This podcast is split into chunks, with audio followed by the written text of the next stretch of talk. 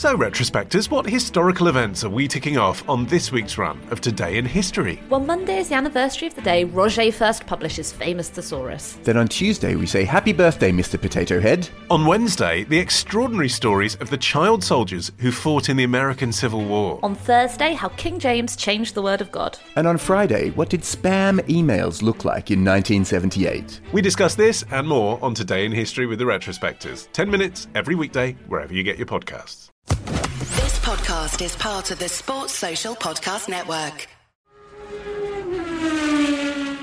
Hello, everyone. Welcome to FF1S. Except this isn't FF1S because there's no F1 going on. And as we all know, when there isn't a race, nothing happens in Formula One. So instead, we're going to bring you something even better than Formula One skiing.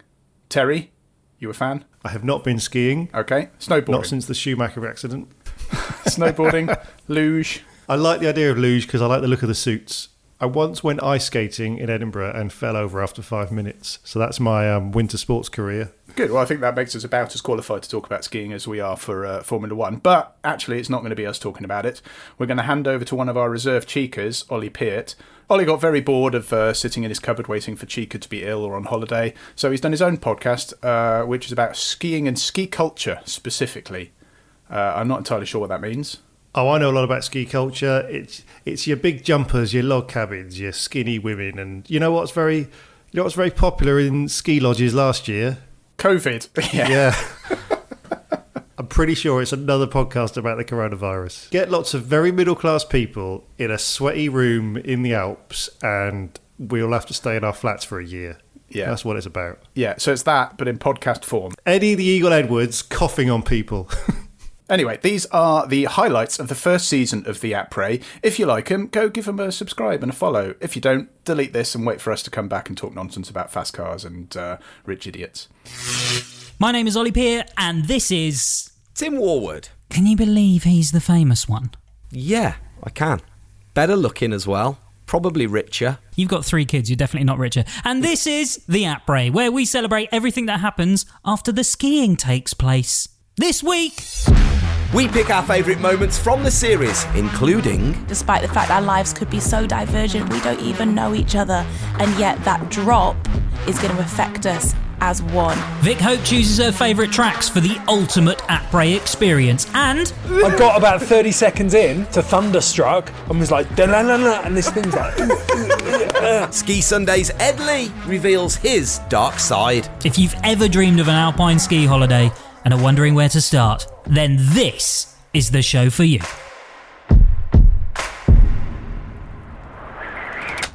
The once snowy mountains will be nothing more than grassy hills full of goats and golfers.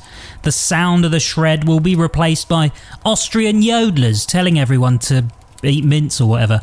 As the Earth continues on its cosmic merry-go-round, our time in the log cabin for this series must come to an end.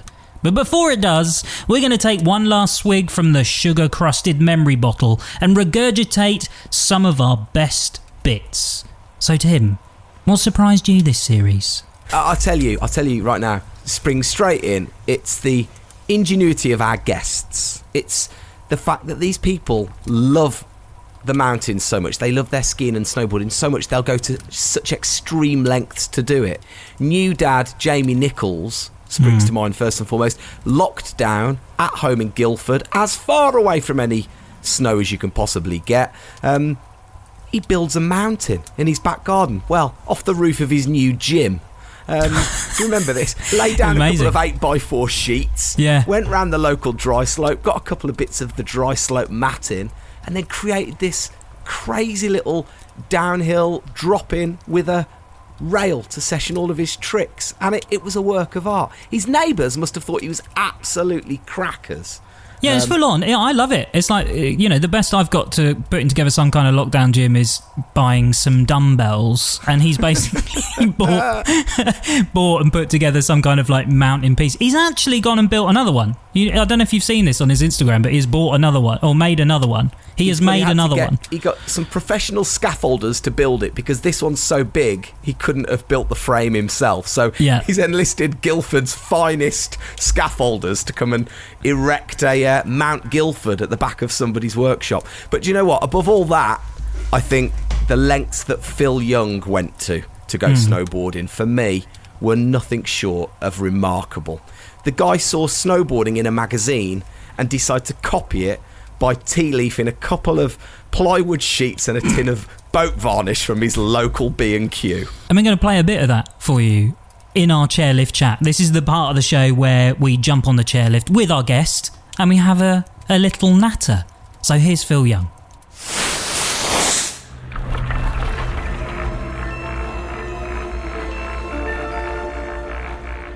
So we were going on a, a ski trip with the school, and uh, we had just found out about snowboarding. A friend of mine, a guy called Darren Robinson, so he'd bought a magazine in, and it was like a trade show magazine. It had a picture of a guy on a snowboard, and we were like, "What the fuck is that thing?" We'd never seen it. It was like in the 80s sometime. It was like, "What is that?" It's surfing on snow. And we were skateboarders at the time. It's like we got to have got to have ourselves some of that. So we we were also part timing at Do It All, the the hardware store, Yeah, the one. which is like Yeah. bit like B and Q or Home Base. We we were scouring around Do It All, and we got all this eight before plywood, and we shoved it out the back next to next to the skip at, at, during the during the day, and we and we like, oh look, let's get some of that, and then we got some boat varnish, and we like we shoved that around the back of the skip, and then we got we got some. We got some angle beading, you know the stuff that you, that I think you put it on side of shelves, or maybe there's when Expensive ankle angle beading was is expensive. Not, hey, not not not when you're working at doing. And, and someone leaves the warehouse door open, it ain't that expensive, Ollie. Let me tell you about that. So we got that and some and some paint, and we was like, we came back late at night, scattered out the air, and we got it in the back of the van or someone's car or something like that. It was like, right, let's make some snowboards and take them, on, take 'em on our ski trip that we're going to in next week or something like that. So we're like, okay, well, what, uh, how, what? So we just had this picture. It was one picture of a snowboard in this French magazine, and we're like, well, it's, it's clearly this, isn't it? And someone, someone found another picture of a, a Burton Cruiser or Burton Safari, and it had it had fins on it. So there was two fins. So we cut out fins. We we got a sheet of metal or something. We cut these fins out the side and like a, a keel. Do you know, you know those? Remember the first snowboards? They had a little keel in it. Yeah. A tiny little thing. I don't know what I don't know what they were supposed to do. Anyway, so I think, I think just to keep the whole thing going straight. who wasn't it? knows, man? Yeah. Who knows? It was it was ridiculous. We spent more time doing the graphics. To be fair, How old were you at this Honestly. time? How old are you? sixteen. Or Yeah, something. okay. My friend had got some walking boots, some Co-Flash walking boots that I think he'd snuck out of the school as well. I had a pair of roller skates. That that was it, red and white roller skates. But I did also have the inserts, the liners of my ski boots. So I'm thinking, okay, well look, what I what I can do is use the liners of my ski boots like kind of cut the toe off the roller skate boots. So I took the roller skate and just screw the roller skate boots onto the top of the snowboard, put my inners in the inside and just lace it all up nice and tight. I thought, Kushti, we'll have some of that. so we we got, I don't know how we got him there. He must have wrapped him up in bubble wrap or something Oh like my that. God. And stuck stuck them on the coach. We went to Courmayeur, just uh, un- underneath Mont Blanc. The Anyway, School teachers must have thought you were mad. I've no idea. I don't think they even knew, man. we, we, Just oh we, we just had these things. They're like, "What's that? What's that, young?" I like, "Nothing, sir. Nothing." get in, uh-huh. get in the coach. So one day it was a it was a powder day, and we're like, "Okay, we're gonna have some of this." Right? We got the lift, and then the next lift. Then we got like, you know, they have the top cable car that that doesn't really go that often, Yeah. and you get all the hardcore dudes in crampons and ropes and transceivers and peeps going up, and then us three lads from Essex. go- You know, and there was this black kid and these two guys, and we, we were just laughing, and they were like, "Hey, bonjour, eh, Anglais, anglais. yeah. So we got up to the top, we got out, and all these people. co- But that's a bit. It's a bit of a crowd, to be fair. I'm not a crowd surprised. for I am not "What- surprised." What are these lads doing? Darren strapped up. He actually he found some dude who had some winter, not a winter stick, but it was like a fiberglass surfboard with rubber strap, So he was fine. He'd scored something in the town. Oh, right. My, my other friend had something similar. He had the co-flash boots type thing. So they had strapped up. I put my board down to uh, to strap up, and the fucker went off down the mountain without me. Seriously, it just was like, go, what? Where's it gone? And I was like running down, you know, waist deep powder to try and get, try and catch up with this board because it, it clearly worked. Uh, it must have been the boat varnish, I was thinking. so it'd gone like about 50 metres, 100 metres or something like that. Ran down after it. It was greeted with much hilarity by the locals, as I'm sure you can imagine. but anyway, we got we got up, we strapped this thing down, and and by the time we got to the bottom, we could actually snowboard on these things. We could Mate. get turns in. Not to mention that actually halfway down the mountain, my my, my screws from my back foot actually came off. So I was so I was One-footed. I was one footed, but there was still some screws kind of stuck up in the thing, so I could grip on it a little bit. But uh, I was very, it was very entertaining. And, and, and well, we got down. I was like, man, I'm all over this. I went home and was uh, reading RAD, a skateboard magazine at the time, and someone was selling a snowboard. And I've only been skiing once since then for one afternoon, and that was only for a laugh. It just, I was like snow snowboarding ever since. What a way to get into snowboarding and boat varnish. It's a hidden secret. Yeah, just whack it on the bottom of some boards.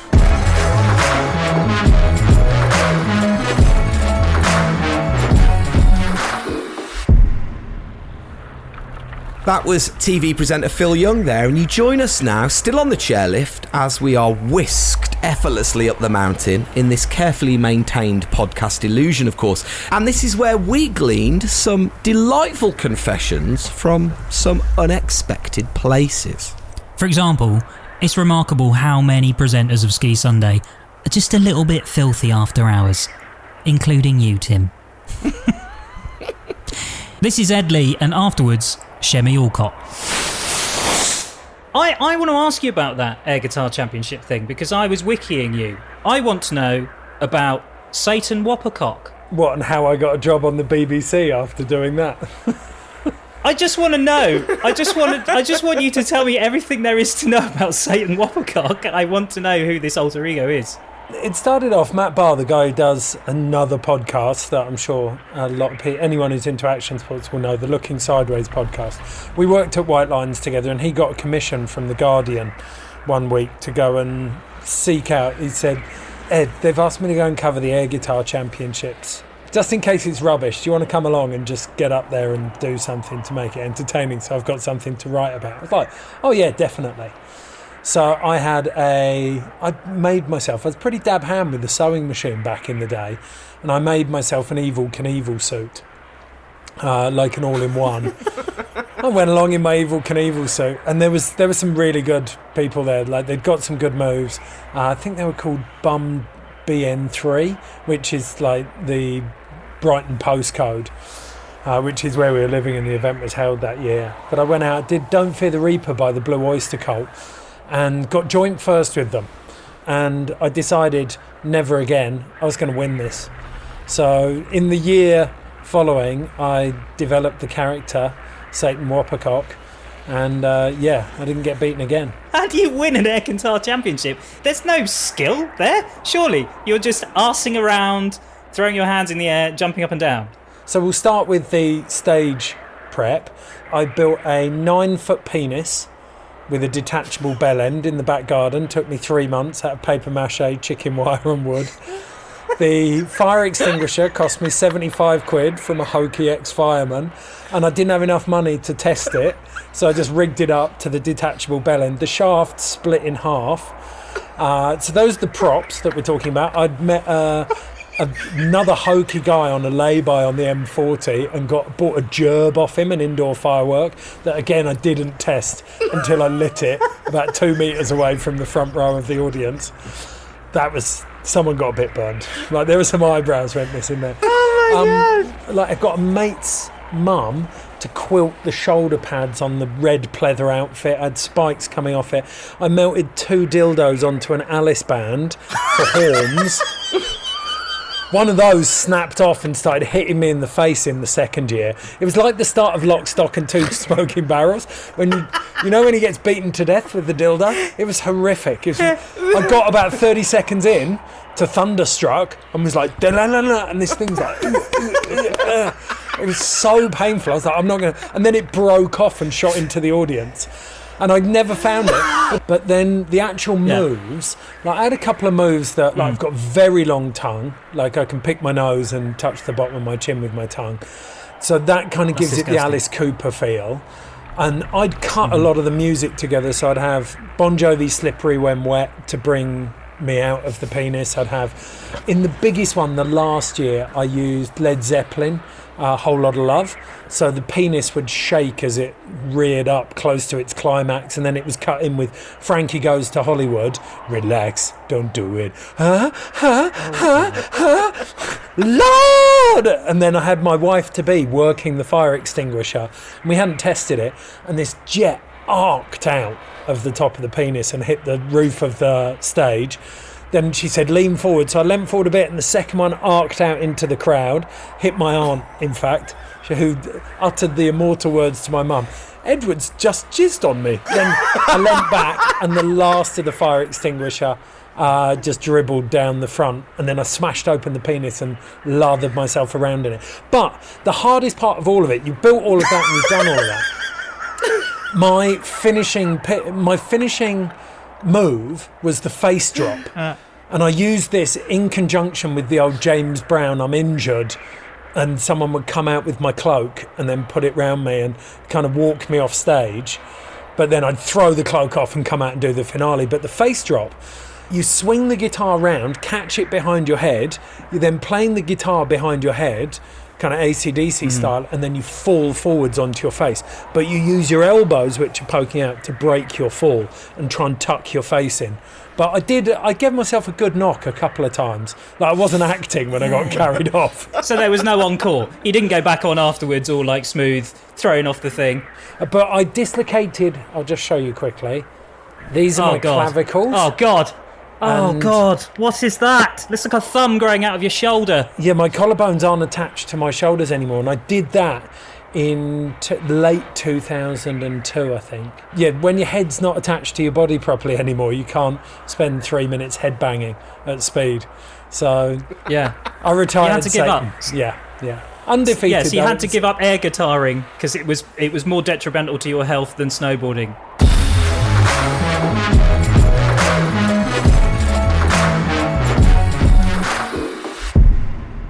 Okay, I, I'm, I'm going to give I'm going to give a story that turns into like a top tip for people. In ski racing, it's quite a big deal to make the bib draw, and I'd never made one before. And I went to St Anton, which is obviously full of Brits, and um, I made this bib draw, which meant that I was one of the top ten in the training runs, and I got to go on stage, and they did this massive announcement, and I went on stage, and and I, I have two ways of reacting to adrenaline and fear. And this time, I just saw all these people like chanting my name. I don't even think they were chanting my name. I think they were asking for more shots, but whatever. And I was like, oh my God, oh my God, what do I do? What do I do? I know what I do. I pull up my top. oh my God, and my first. And it, t- it turns out, Ollie, this is actually my last ever bib draw. This is the only bib draw that I ever qualified for. And what did I do? I freaked out on stage, did these like stupid moves, and lifted up my top and showed everyone. Every, I mean, there's nothing to see, but oh. I, There's and- got to be there's some psychological thing Yes, there, deep there seated is. psychological. Oh my god! As I was doing it, I literally I got to nipple height and I knew what was happening, and I was like, "Don't do it, Chemmy! Don't do it! Oh god, you've done it!" Because of that, I have this reputation of being quite wild, which is absolutely not true. She was eh. good, wasn't she? She was good. She did actually do the shirt lifting to us. Shirt lifting sounds like she's some old bloke in in a, in a park, but she did do it. But she did also have a t-shirt on underneath. Some kind of weird sort of nervous energy there as to the reason she does that. I might And the- start doing it. And the best thing is that that wasn't even the main story. No. She that that was the precursor to the story that she told us, and she just They're- didn't think that was a very good one to tell. They're full on these these ski Sunday presenters and, And- Satan Whoppercock. Well, yeah, your your snowboarding equivalent of Spinal Tap. Uh, Just picture the papier mâché. It's the And fire, extinguisher. Yeah, it's that, it's that out of the tip that gets me. Right then, let's get serious. Katie Ormerod and Jamie Nicholls spoke to us about the pressures on them both when competing, as Katie told us on the chairlift.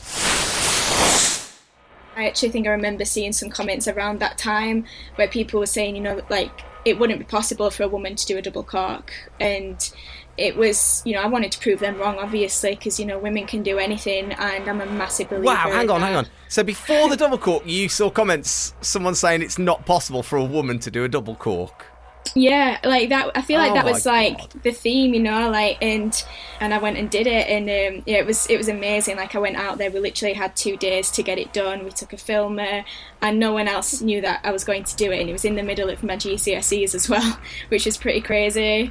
And um, yeah, I did it, and it was the best feeling ever. Like I just felt on top of the world, yeah, when I landed that. At that point, the U, you know, you were well known in the UK scene, but you had the backing of Red Bull, and they were there filming, like you said, and they pumped out this film, and of course, Red Bull were able to announce it to the world there and then, and all of a sudden, it was like.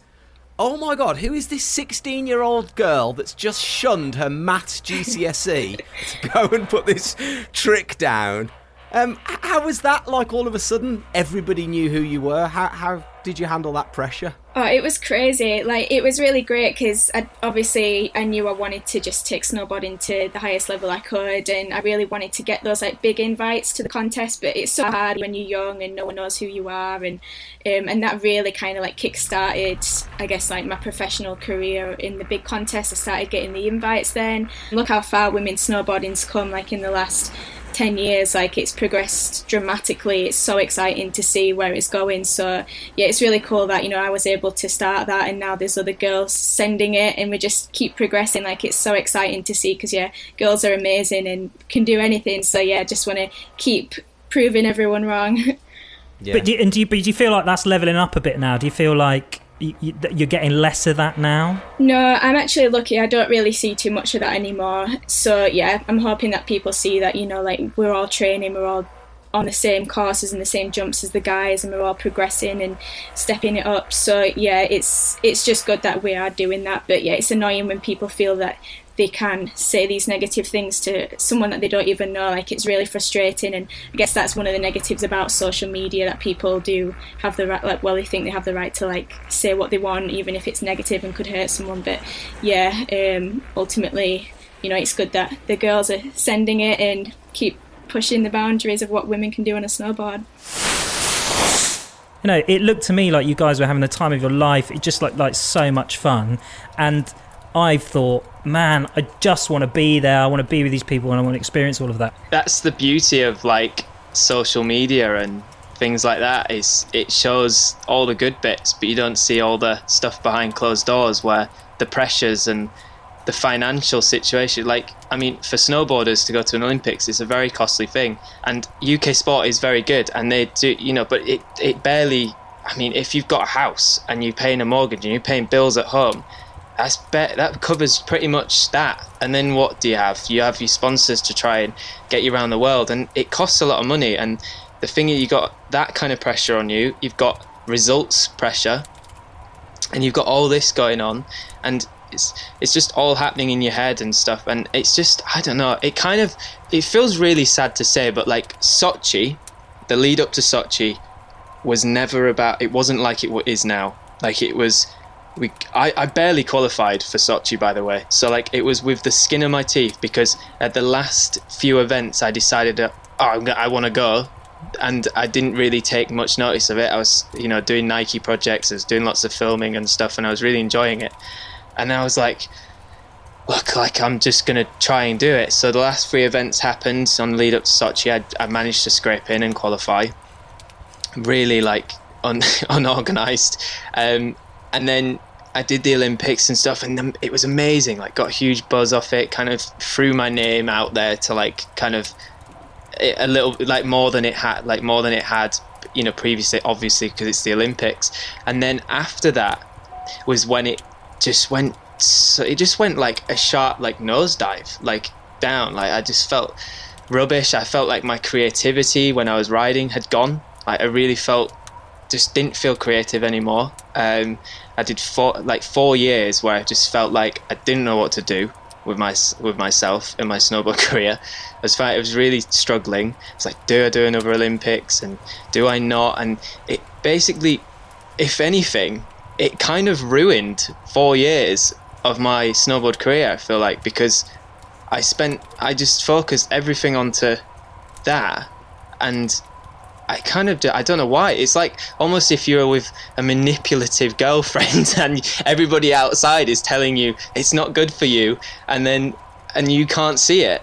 And it took me a while to see. It, it took me till after Pyeongchang to see it, and I know from everybody seeing it from the outside, it looks amazing, but really it's you, it's not that great. I mean, you stood at the top of a course in Quebec. It's icy and it's minus twenty. Like, why would you want to be there? I don't like, like you're in Russia and you're like it's too cold to run the lifts, but we'll just make you hike up. It's fine, and you can, you know, stand at the top freezing, and your face is literally like ice, and you're you're there like having to perform triple corks. It's like, nah, like after the last layer, I'm done.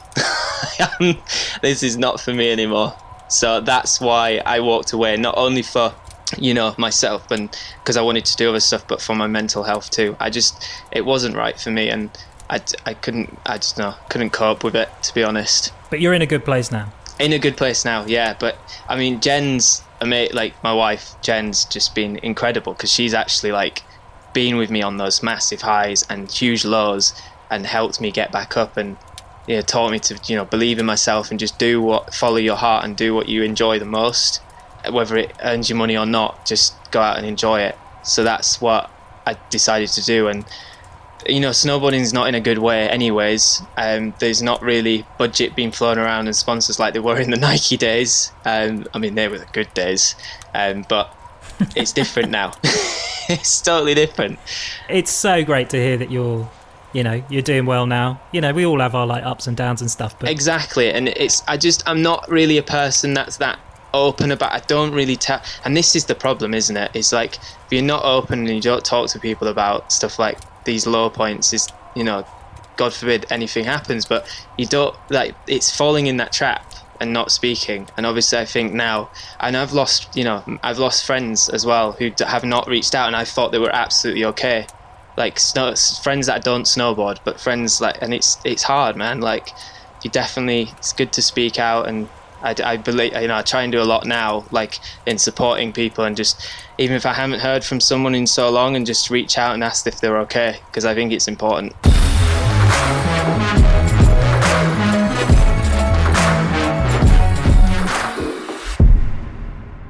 That was actually a really fascinating chat with yeah. Jamie. It's such a surprise because he's a really sort of bubbly, like funny chap and you just don't expect that from people in that in that kind of position. So it was it was really fascinating. Yeah, real uh, real pleasure to have him on. Right then, finally, we do like to do some fun and games, and out of everyone that came onto the podcast, I think Vick Hope provided our best playlist for the slopes, and probably the only game that worked in the whole series. What are you talking about? That's well, nonsense. All of the quizzes were brilliant. Do you know what? Actually, do you know how much time I spent? Well, I spend so much time on every single one of those quizzes. Uh, like can fifteen I, minutes average? before you even before you even jump on the call. Tim Warwood typing away, tappity tap tap tappity tap tap. Right, for at least to, three minutes. And sometimes it doesn't come together. In the case of Chemmy, right? She's not even from the place where she said she was from on her Wikipedia, which I hope's been changed. Nobody God probably changed damn it. it! Who made the internet all wrong? I'm just saying, don't have a go at me. All right, I put a lot of work into that, a lot of effort. Anyway, whatever. This is Vic Open, her attempt to ski her way around Ollie's fiendish quiz before telling us the tracks that she listens to for that après life that we are all ever so missing right now. Oh, would you look at that view? Can't see a thing. Still, there's only one way down, Vic, and that's through the slalom. Uh, there are five gates between you and a frosty pint at the bottom of the hill. Yes, and to get to the bottom, You're going to need your wits about you. You need to be sharp, the master of detection. You see, Vic, since our first episode, we've learnt that we do, in fact, have listeners. Oh, wow. And I love your astonishment. We want to get to know those listeners a little better. So, this is a missing words challenge. Oh, okay. To clear a gate, you need to guess the missing word in our genuine, these are genuine listener submitted stories. This is one of my stories. I once went what with Kriss Akabusi? Um, Uh, skinny dipping. went feral. No. Feral? No.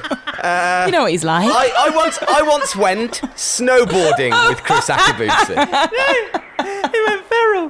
Uh, you get the idea, Okay. clearly. So, Tim's going to be on hand with his exceptional commentary skills to describe how you take on each gate. So, are you ready? Yes. Oh, I love this. Okay. Number one, Yes. I was bartering with a lifty in Bulgaria for a pair of goggles at 10 quid. He got bored and opened up his coat to reveal a blank. Um, beaver in his pocket. oh, it's a nice star, but the oh, she's skied off and she's gone. Oh, she's snagged a ski and oh, it's gone horrible. Oh, no. she's missed the first gate. The answer was pistol. He paid him 15 quid in the end. Question two. Okay. Front tooth knocked out by a what one hour after arriving in resort? Beaver in my pocket. She's made the same mistake twice, Tim. oh, she's missed the second gate. Oh, she's having a shocker. It was a snowball. Question three. My, my first snowboard trip after my cancer treatment, brackets successfully finished, I had a tap on the shoulder at the top of the lift and it was my Friend Kriss Akabusi. close oncologist. Oh, wow. Oh, look at this. She's missed the gate. Gate three. Gone absolutely horribly wrong. On to gate four. Got plastered on the first night, stood up on an upturned what? Three holes in the base of my foot for a week. Uh, uh, plug. Correct! What a gate there. Look at this now. The speed really ramping up. She's in the green. Wow, in Moving your on face, instructor five. in Austria. Had a pretty low skill high speed wipeout slash yard sale, picked myself up and carried on. End of the day, realised my what was missing. Beaver in my pocket. And she's round the last gate. Oh, it's a terrible turn. And she ducks for the line. And oh, she's 19. Oh. That story was from gold medal winning Matthew Pinsent, by the way. And what- That you've just dissed there with your beaver in a pocket. Friend of the show, might we add, Matthew Pinsent. Sorry, Matthew. The rower. What was the right answer? Watch. Watch. Watch. Yeah. He got it back, still wears it. Oh, fantastic. Tell you what, though, I I feel like if you had a beaver in your pocket instead, not only could you tell the time, but think of the fun and the japes. Do, do you have a saying? Is it just in Newcastle, or is this a, a, a saying for everyone uh, that you're wetter than Notter's pocket? Because isn't that a, a sexual I think it might be, Yeah. but just to check, I wasn't sure if it was a thing everyone said. When I did the Olympic commentary and received 332 official Ofcom complaints. Wow, what did you say? One of them was for when I described one of the snowboarders being as loose as a wizard's sleeve. Yeah, you can't say that. You um, can't say that, Tim. Tim, you can't say wizard No. sleeve because I. You know why I know? Because I've done the same thing. Oh, have you? Yeah. No, you can't say that on Can't air. say wizard sleeve. they no. don't like that.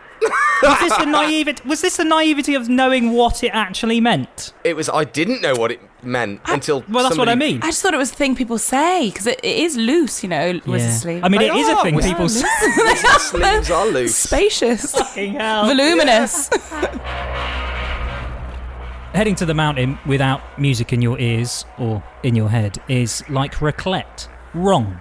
Uh, each week, we like to dive into our guests' cranial R price to pick out their top picks for the mountain, which will be added to our super duper mega playlist on Spotify. Also, Winters raclette's not wrong. Raclette's Love a bit of lovely. It's really nice, actually. Love a raclette. Yeah. Come on, it's just cheese and potatoes. Yeah, that's nice. Anyway, this is the part of the show where we ask you to pick your tracks for the mountain. So we're going to kick things off with the chairlift. You're on the chairlift and you're on your own because you couldn't get your ski pass to scan on the gate. Uh, your mates are in front of you. Uh, what are you listening to on the way So up to the top? I've gone for Lizzo, good as hell. because tune. because she was one of the last gigs I went to before the lockdown, and it was Brixton Academy, and there was this this general vibe that was probably the most euphoric I've ever experienced at a gig. It felt like I was in a church and people were speaking in tongues. We were in a year that was difficult already. People are feeling down, and what they needed right then was self love. They needed to love themselves, to lift themselves up, and there was this feeling of ascension. And I just thought, you know what, a chairlift is taking you up. It's a very similar sensation. This this for me is a moment that will stay with me, and, and it stays with me particularly because I miss live music so much. I'm holding it in my heart. So that's that's where my mind's going for this.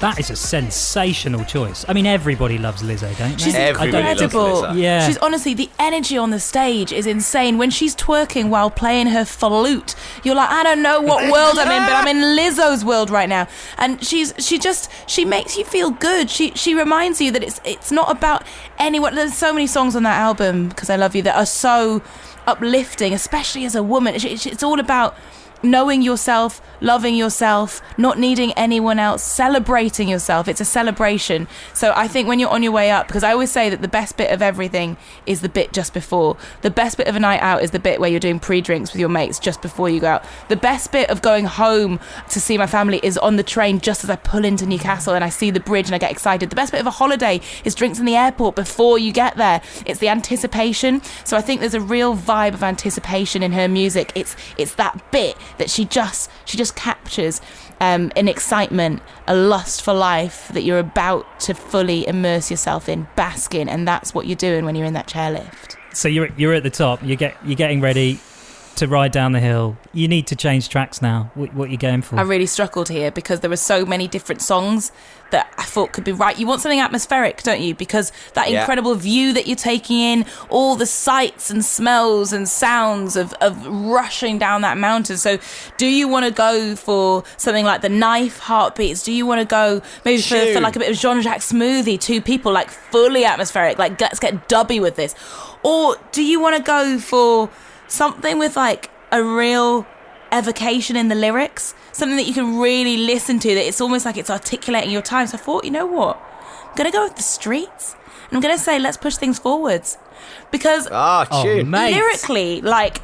Remember how Mike Skinner was dissed when he first came out by so many radio DJs who were really like, oh, you know, it's not proper music. He made it in his bedroom. Like, he's not a real rapper. But no, it's poetry. He articulates things that we might have felt but never had the words to say so concisely that it is genius the way that he puts it together. And i think that song you know we're literally pushing forwards. He's talking about moving forwards in the way that we, we, we take on culture the way that we listen to music. Like he's saying fuck the major re- labels let's do things in a different way. And i think that's the feeling that you want when you're sliding down a mountain. Probably on my bum let's face it.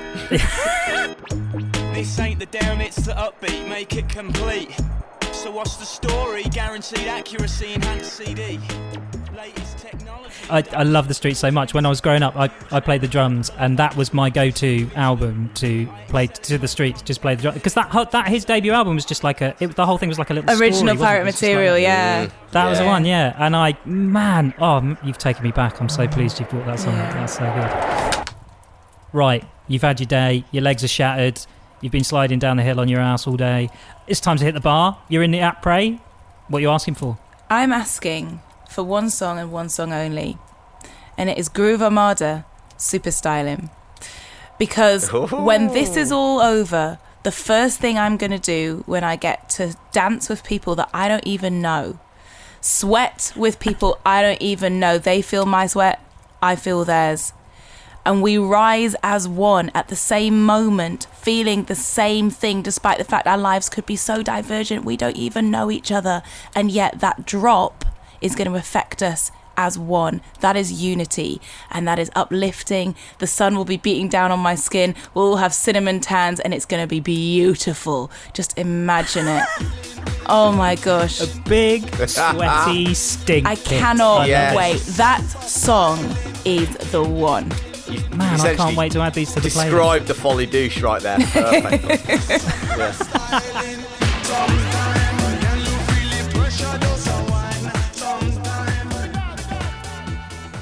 Well, that's about it.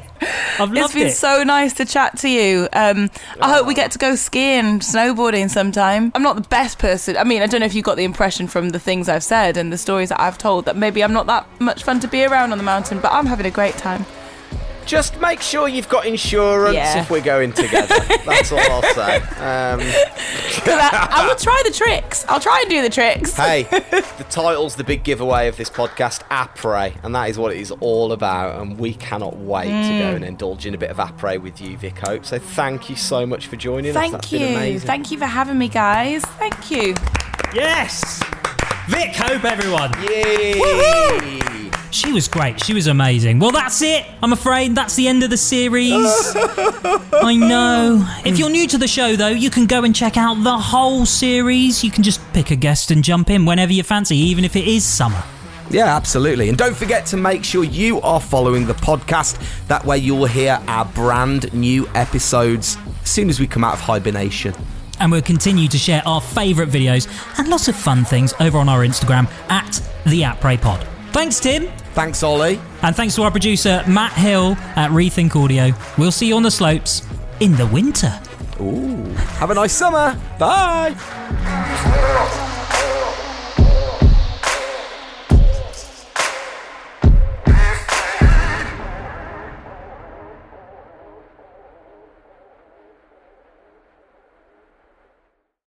Sports Social Podcast Network.